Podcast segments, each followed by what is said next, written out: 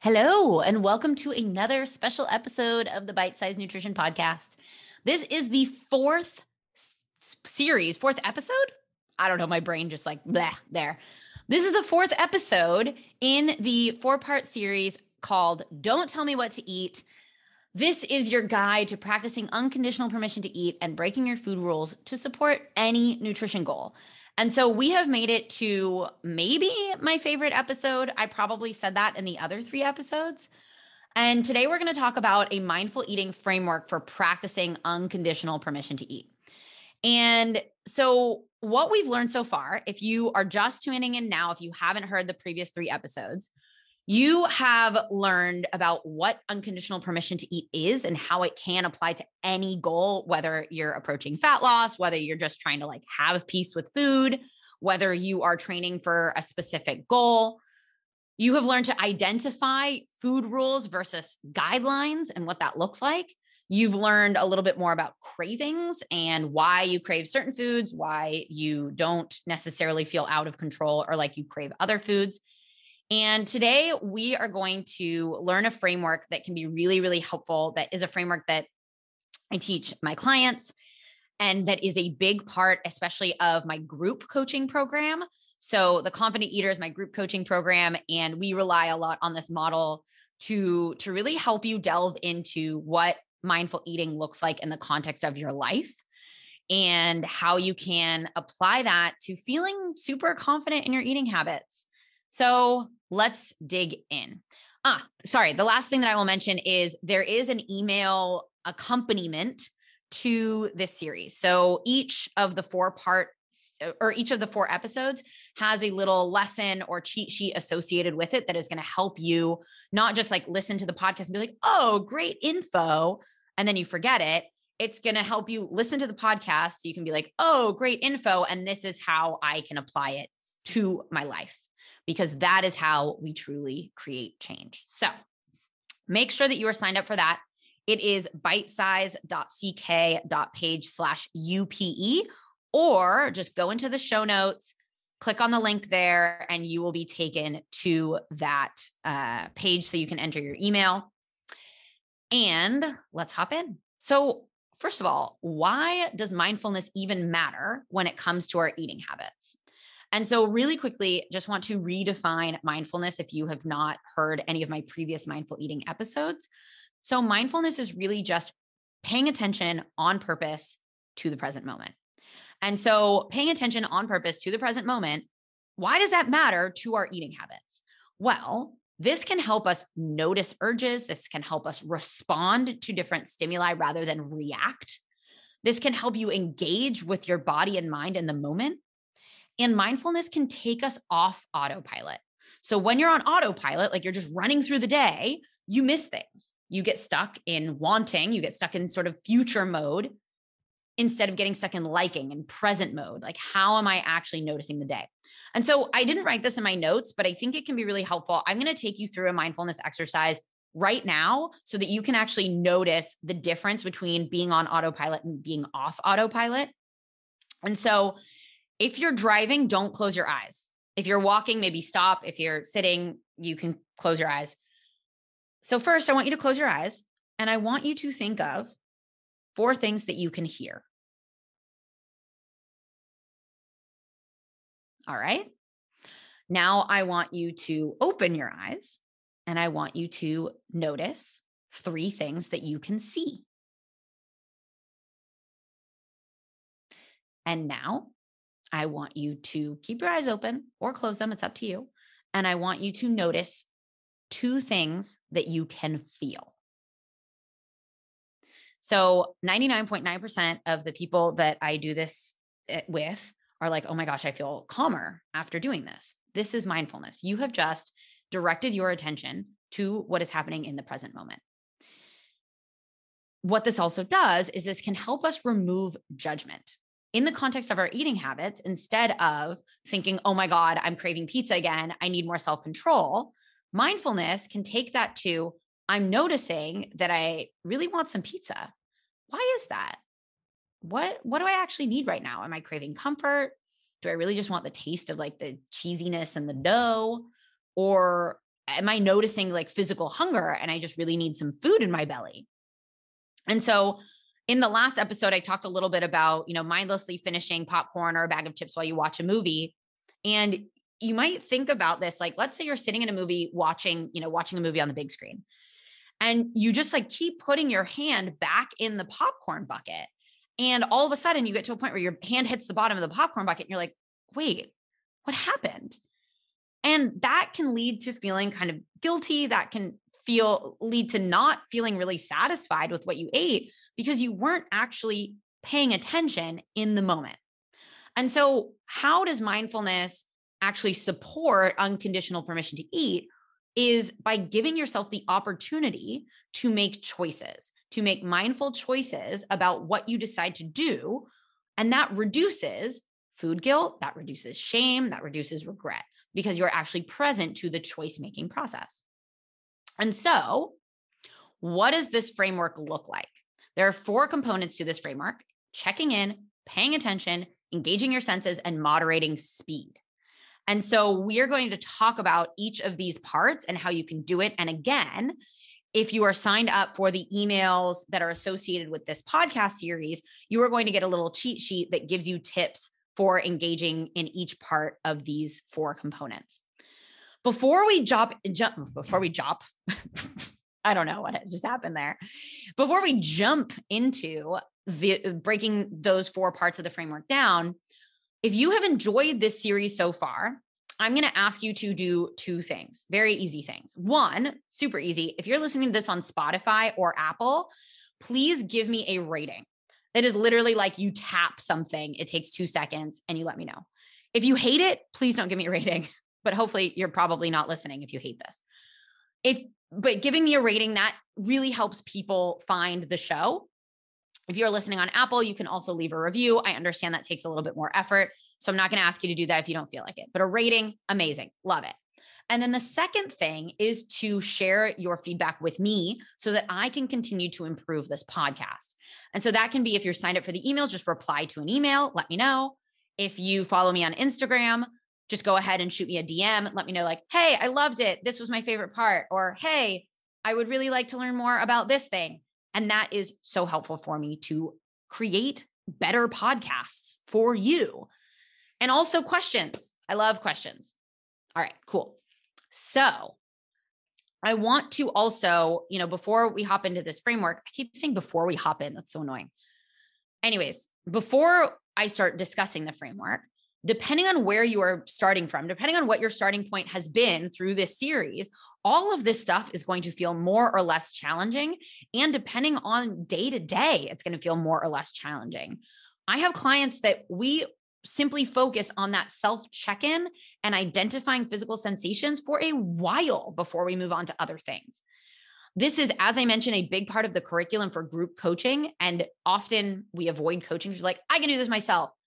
The cool thing about coaching is it ends up saving you time in the long run. And it's like any investment, it's like this is going to really compound over time. And yeah, if you have any questions, you know, I'm here for you. Anyways, framework time. So, this framework is called the SASS framework S A S S. S is in Spain, A is in Apple, S is in Spain, S is in Spain. SASS. You can maybe call it the sassy framework if you want. Um, I feel silly saying that, but I've been told it fits my my personality, so that's cool. Anyways, first, the first S is self check in. So we want to check in with our mind and we want to check in with our bodies. You may not check in with your mind often. Totally cool. I totally understand that. So you might want to ask yourself, like, what am I thinking about right now? Where are my thoughts going? And this can be helpful, especially if you're someone that deals with cravings, just asking yourself, like, what am I thinking about right now? What is my emotional state right now? That's another bot or another mind check in. What's my emotional state right now? What do I need right now? And trust me, once you get good at this, it takes like three seconds. So, yes, at first it takes a little bit longer. You can also check in with like, how do I feel physically and how do I want to feel? You can ask yourself, what sounds good? And you can ask yourself, what aligns with my current goals and values? So, that is the self check in. You want to do a little mind and body check in. Next, as we start eating, we want to look at attention. Where is my focus? What am I paying attention to? And this is where I really recommend helping yourself pay attention by removing distractions. So, for example, for myself, I know I will eat every meal in front of my computer if I don't actually remove myself from my computer. And so I help myself pay better attention by physically moving my body away from the thing that distracts me. Again, you can notice your thoughts. If you are someone that meditates, you probably know what it's like to notice your thoughts and let them pass. If you don't meditate, totally cool. I don't meditate, practice mindfulness. I do not meditate. And know that it's normal and totally fine for your thoughts to kind of be all over the place. Just notice them. You don't need to get mad at yourself, just notice them. If you've removed distractions, that can help you place attention on food and actually notice, like, oh, I'm paying attention to what food feels like, what food tastes like. You also want to pay attention to your body sensations. So, what does your hunger feel like? What do you feel like as you start to eat?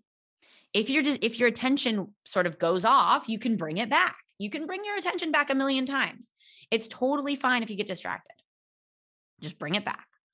The next S is senses. So here we want to engage our senses. And this is a really cool part of mindful eating because especially one that I notice a lot is we don't look at our food and this can be really helpful for like satisfaction. So if you tend to finish eating and you're like, oh, I don't feel satisfied, I'm looking for other things, like start looking at your food.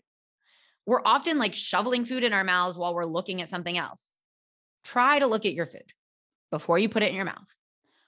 We want to engage our sense of taste. So, one thing I talk a lot about a lot with my clients is the difference between the taste of the first bite and the taste of like the 10th bite. And so this is where I in in my mindful eating mini course, I talk about the two bite rule.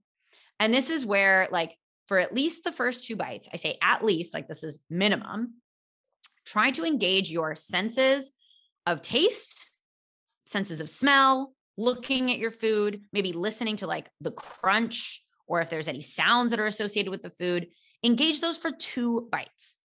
If you get distracted and you start doing something else, come back, do it for two bites.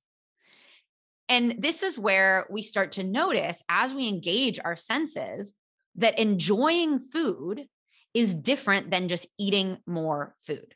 And so there's a big difference between noticing like the crunch and the salt and the and the butteriness of popcorn in that first bite and just cramming it into our mouths and crunching down on it while we're watching James Bond. The second S in the SASS model is speed. And I want to be clear here you can be a slow, mindless eater. For example, when I sit and I eat my lunch in front of my computer, it might take me 30 minutes to eat my lunch, but I am being incredibly mindless because I'll be like typing something and then taking a bite, typing something and then taking a bite. And we often think like, oh, I'm being productive. You're not. Trust me, you are not. You will be so much more productive if you take 15 minutes to eat your lunch and then take 15 minutes to do whatever it is you were trying to do rather than taking 30 minutes to do those two things at the same time.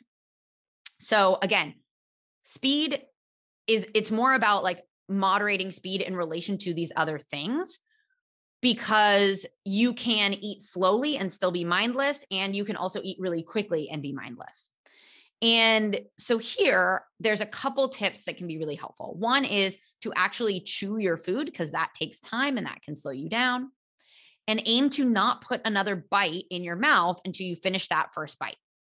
And that really helps with all of the other things. That helps with the self check in. So you can check in and be like, oh, I, I am actually noticing that my body is filling up because I'm giving myself the time to notice that.